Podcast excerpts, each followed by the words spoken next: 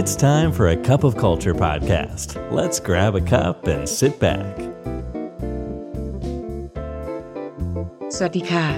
ได้เวลาจิบกาแฟคุยกันเรื่องวัฒนธรรมองค์กรกับ A Cup of Culture นะคะ ขอต้อนรับท่านผู้ฟังเข้าสู่กาแฟแก้วที่ 522 กับดิฉันชุติมาศรีบำรุงศาสตร์ หรือพี่ชูของพวกเราทุกคนนะคะวันนี้พี่ชูจะมาขอชวนท่านผู้ฟังพูดคุยกันถึงเรื่อง ผู้นำองค์กรสื่อสารอย่างไรให้องค์กรเกิดประสิทธิภาพค่ะ ปัญหาต่างๆที่เราเจอในที่ทำงาน ไม่ว่าจะเป็นเรื่องของการทำงานไม่ได้ตรงตามกำหนดเวลา การโต้ตอบอันยืดยาวในแต่ละเรื่อง หาต้นตอของการทำงาน หรือผู้รับผิดชอบไม่เจอ ความขัดแย้งระหว่างทีมงาน ปัญหาข้อมูลตกหล่นระหว่างการทำงาน หรือแม้แต่การไม่แลกเปลี่ยนข้อมูลอย่างเพียงพอและเหมาะสมในการทำงาน เหล่านี้ล้วนแต่มีสาเหตุมาจากปมปัญหาง่าย ๆ นั่นก็คือการสื่อสารในองค์กรค่ะ มีผลจากการวิจัยที่จัดทำขึ้นในสหรัฐอเมริกาและในอังกฤษนะคะกับบริษัทถึง 400 แห่งผ่านพนักงานกว่า 100,000 คน พบว่าอุปสรรคจากการขาดการสื่อสารที่มีประสิทธิภาพ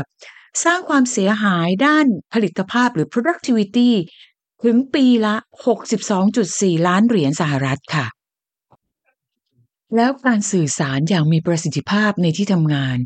หรือ effective workplace communication คืออะไร ในบริบทของการทำงาน บางครั้งไม่ใช่เรื่องง่ายที่จะสร้างความร่วมไม้ร่วมมือ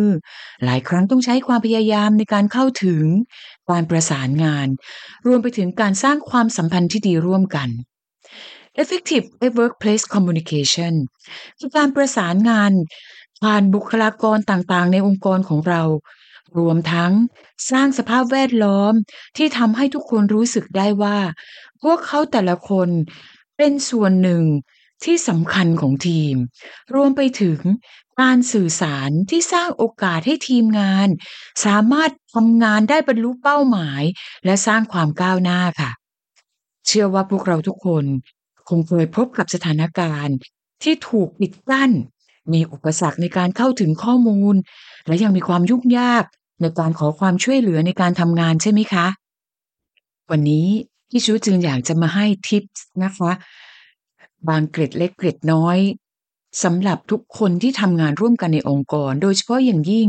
หัวหน้างานหรือผู้นำองค์กรค่ะ เพื่อจะนำไปใช้ในการที่จะสร้างประสิทธิภาพในการสื่อสารในองค์กร ให้เกิดประโยชน์กับทุกคนค่ะ เรื่องแรกเลยนะคะคือการให้ความสนใจอย่างแท้จริงในทุกครั้งที่มีการติดต่อสื่อสารกันค่ะ เคยไหมคะ ที่คุณกำลังพูดหรือสื่อสารกับใครสักคน โดยที่คนคนนั้น กำลังนั่งจ้องมือถือ หรือดูเหมือนว่ากำลังฟังอยู่ พฤติกรรมเช่นนี้เรียกว่า absent mind ค่ะ เป็นสัญญาณของการสื่อสารที่ขาดประสิทธิภาพอย่างแท้จริง ดังนั้นจำเป็นอย่างยิ่งนะคะ ที่คุณและทีมงานควรจะต้องมีความตระหนักและมัดระมัดระวัง ในการให้ความสำคัญ ในการสื่อสารพูดคุยแต่ละครั้ง มีปฏิกิริยาโต้ตอบค่ะ เช่นการสบตา พยักหน้า แสดงความรับรู้ ในเวลาที่มีการพูดคุยกันค่ะ เรื่องถัดมานะคะคือการใช้เทคโนโลยีในการสื่อสารที่เหมาะสมค่ะ เข้ากับยุคสมัยเลยนะคะ ด้วยสภาพแวดล้อมในการทำงานในยุคปัจจุบัน การใช้เทคโนโลยีสำหรับการสื่อสารที่มีคุณภาพเหมาะสม เป็นอีกหนึ่งหัวใจของความสำเร็จค่ะ เพราะช่วยให้การเข้าถึง การรับรู้ การแลกเปลี่ยนเกิดขึ้นอย่างเหมาะสม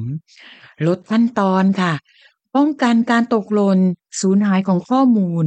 และช่วยให้สามารถจัดการกับปัญหาได้อย่างทันท่วงที ดังนั้นจึงเป็นอะไรที่คงจะต้องทำงานร่วมกันทั้งในระดับนโยบายและระดับในเรื่องของ IT policy นะคะ เรื่องถัดไปน่าจะเป็นเรื่องที่หัวหน้างานต้องให้ความสำคัญนะคะ นั่นคือการสื่อสาร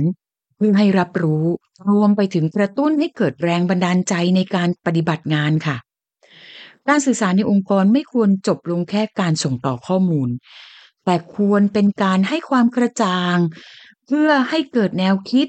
ให้เข้าใจที่มาที่ไป เพื่อให้เกิดผลงานที่ดีขึ้น ดังนั้นในการสื่อสารเราควรจะเตรียมตัวเพื่อให้แน่ใจว่าสิ่งที่เรากำลังจะสื่อสารจะได้รับการจดจำ และอะไรคือข้อมูลที่จะเป็นจะต้องนำไปทำต่อ การสื่อสารที่มีประสิทธิภาพ จะช่วยให้คนของเราลงมือทำและทำงานได้อย่างดีขึ้นนะคะเรื่องต่อมาคือการเลือกวิธีการสื่อสารที่เหมาะสมค่ะ การสื่อสารที่มีประสิทธิภาพ มีเป้าหมายเพื่อให้เกิดความเข้าใจและการยอมรับค่ะ ดังนั้นการเลือกใช้วิธีการในการสื่อสารจึงสำคัญมาก ว่าเราต้องการจะสื่อสารแบบที่เป็นตัวต่อตัว มีปฏิสัมพันธ์กันโดยตรง หรือเป็นการสื่อสารผ่านสื่อออนไลน์ ผ่าน virtual environment ต่างๆ อันนี้ก็ต้องเลือกใช้ให้เหมาะสมค่ะ ประเด็นถัดไป สื่อสารต้องตรงประเด็นค่ะ อย่าขี่ม้ารอบค่าย สิ่งสำคัญที่สุดคือชัดเจนกระชับ ซึ่งช่วยให้ประเด็นสำคัญสำคัญไม่สูญหายตกหล่นและ ยิ่งไปกว่านั้นค่ะ เป็นการแสดงให้ถึงถึงความเคารพต่อผู้ฟัง ต่อคนที่เราสื่อสารด้วย ในเวลาที่เขามีปฏิสัมพันธ์กับเราค่ะ เรื่องต่อมาเป็นเรื่องของทักษะนะคะ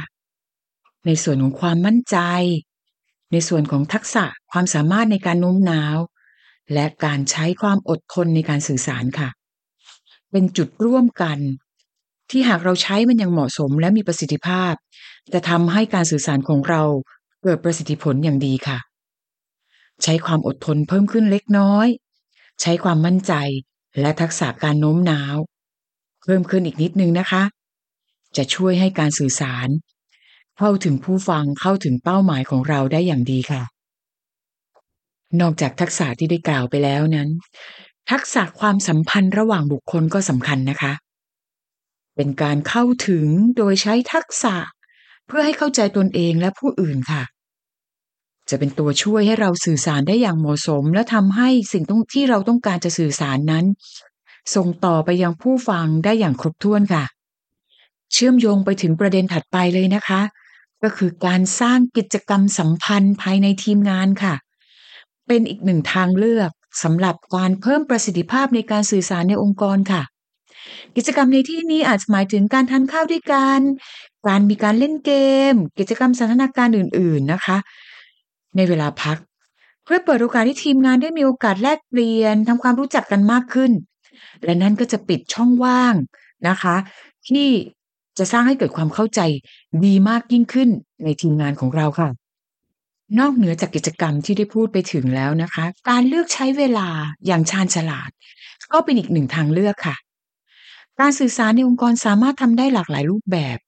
ไม่ได้จำกัดเฉพาะรูปแบบแบบที่เป็นทางการค่ะ การนั่งคุยกันไป จิบกาแฟกันไป ก็เป็นทางเลือกหนึ่งนะคะ ที่สามารถจะกระตุ้นการพูดคุยที่สร้างไอเดียใหม่ๆ สร้างความสัมพันธ์ที่ดี ลดความตึงเครียด และก็เพิ่มพลังงานทางบวก ให้กับทีมงานได้ค่ะนอกจากนี้แล้วในการสื่อสารต้องแสดงออกถึงความชื่นชมนะคะ เป็นสิ่งที่ห้ามพลาดเลย แล้วก็จำเป็นอย่างยิ่งสำหรับหัวหน้างาน ต้องทำอย่างสม่ำเสมอ เพราะประโยชน์ที่ได้รับก็คือทำให้ทุกคนเห็นถึงคุณค่าของการเรียนรู้ เห็นถึงคุณค่าของการที่จะได้แสดงออกและสื่อสารร่วมกันทำตามแบบอย่าง และร่วมไม้ร่วมมือกันมากยิ่งขึ้นค่ะในประเด็นถัดไปจะพูดถึงเรื่องการสื่อสารในมุมของการให้ feedback นะคะ เรื่องนี้ขอเน้นที่หัวหน้าทีมค่ะ ให้ระมัดระวัง อย่าให้เกิดเป็นสถานการณ์ one way feedback เท่านั้นนะคะ ควรจะกระตุ้นให้มีการสื่อสารสองทางหรือ two way feedback เพื่อให้ทีมงานได้มีโอกาสในการทบทวนตนเองค่ะ มองเห็นคุณค่า มองเห็นความสำเร็จ เห็นสิ่งที่ได้เรียนรู้ผ่านเลนส์ของตัวเองนะคะ และนอกเหนือจากการสื่อสารแบบกลุ่มแล้วเนี่ย หัวหน้างานหรือผู้นำองค์กรควรจะ ฝึกฝน ปฏิบัติ ให้มีการสื่อสารแบบหนึ่งต่อหนึ่ง เป็นการสนับสนุนให้เกิด engagement เป็นการสร้าง expectation ที่เหมาะสม รวมทั้งเป็นการเชฟพฤติกรรม ให้เข้ากับวัฒนธรรมขององค์กรค่ะ และอีกครั้งนะคะ ที่พี่ชูอยากจะย้ำว่า ต้องเปิดโอกาสให้ลูกทีมมีโอกาสได้พูด ในขณะที่หัวหน้ามีการฝึกทักษะการฟังที่ดีค่ะ และประเด็นสุดท้ายนะคะ อยากจะฝากหัวหน้างานหรือผู้นำองค์กรค่ะ ให้มันฝึกทักษะการสื่อสารที่ดีค่ะ มีสี่เรื่องนะคะ ระมัดระวังเรื่องของภาษากายค่ะ ฟังอย่างตั้งใจ ให้คำสำคัญกับคู่สนทนา สื่อสารกับคู่สนทนาด้วยความเชื่อมั่น และสื่อสารด้วยทัศนคติเชิงบวกนะคะ และทั้งหมดนั้นก็คือเกร็ดเล็กเกร็ดน้อยที่พี่ช่วยมาฝาก ส่วนประโยชน์ของการสร้าง effective workplace communication ก็มีทั้งการลดความเข้าใจผิด การสร้างวัฒนธรรมที่มีคุณภาพค่ะทำงานด้วยกันอย่างมีความสุข มีความสัมพันธ์ที่ดี เกิดความไว้เนื้อเชื่อใจ ลดคติ แล้วก็สร้างความเป็นหนึ่ง ลดความขัดแย้ง เพิ่มในเรื่องของทีมสปิริตค่ะ ในส่วนขององค์กรนะคะการสร้าง direction ที่ชัดเจน ให้ความกระจ่างกับทีมงานผ่านการสื่อสาร ในเรื่องของความสำเร็จทางด้านธุรกิจค่ะทำให้เราได้เรื่องของ insight ในเชิงธุรกิจ ได้ engagement หรือได้ความร่วมมือร่วมไม้ร่วมมือที่ดี ได้ผลของงานที่ดี ในระดับทีม สร้างเรื่องของความเข้มแข็งของทีมงาน มีเรื่องของทีมเวิร์กที่ดีนะคะ มีเรื่องของ engagement ที่ดีค่ะ มีเรื่องของ trust ค่ะ และในระดับบุคคลล่ะคะ เป็นการสร้าง self esteem ให้กับทีมงานค่ะทำให้พนักงานมีความเชื่อมั่น มีความภูมิใจในตนเอง สร้างความรู้สึกของความเป็นส่วนหนึ่ง มีความร่วมไม้ร่วมมือค่ะ มีความพยายามในการที่จะช่วยให้คนอื่นประสบความสำเร็จด้วยนะคะ และทั้งหมดนั้น ก็คือ สิ่งที่จะเป็นผลจากการที่องค์กร มีการสื่อสารในองค์กรที่มีประสิทธิภาพค่ะ มาช่วยกันสร้างวัฒนธรรมขององค์กรที่เข้มแข็งผ่านการสื่อสารที่มีประสิทธิภาพนะคะ เพราะไม่ว่าเราจะตั้งใจหรือไม่ก็ตาม วัฒนธรรมจะเกิดขึ้นอย่างแน่นอน ทำไมเราไม่มาช่วยกันสร้างวัฒนธรรมองค์กรในแบบที่เราต้องการกันล่ะคะกาแฟหมดแก้วซะแล้วนะคะสำหรับวันนี้ กลับมาติดตาม A Cup of Culture กับกาแฟแก้วต่อไป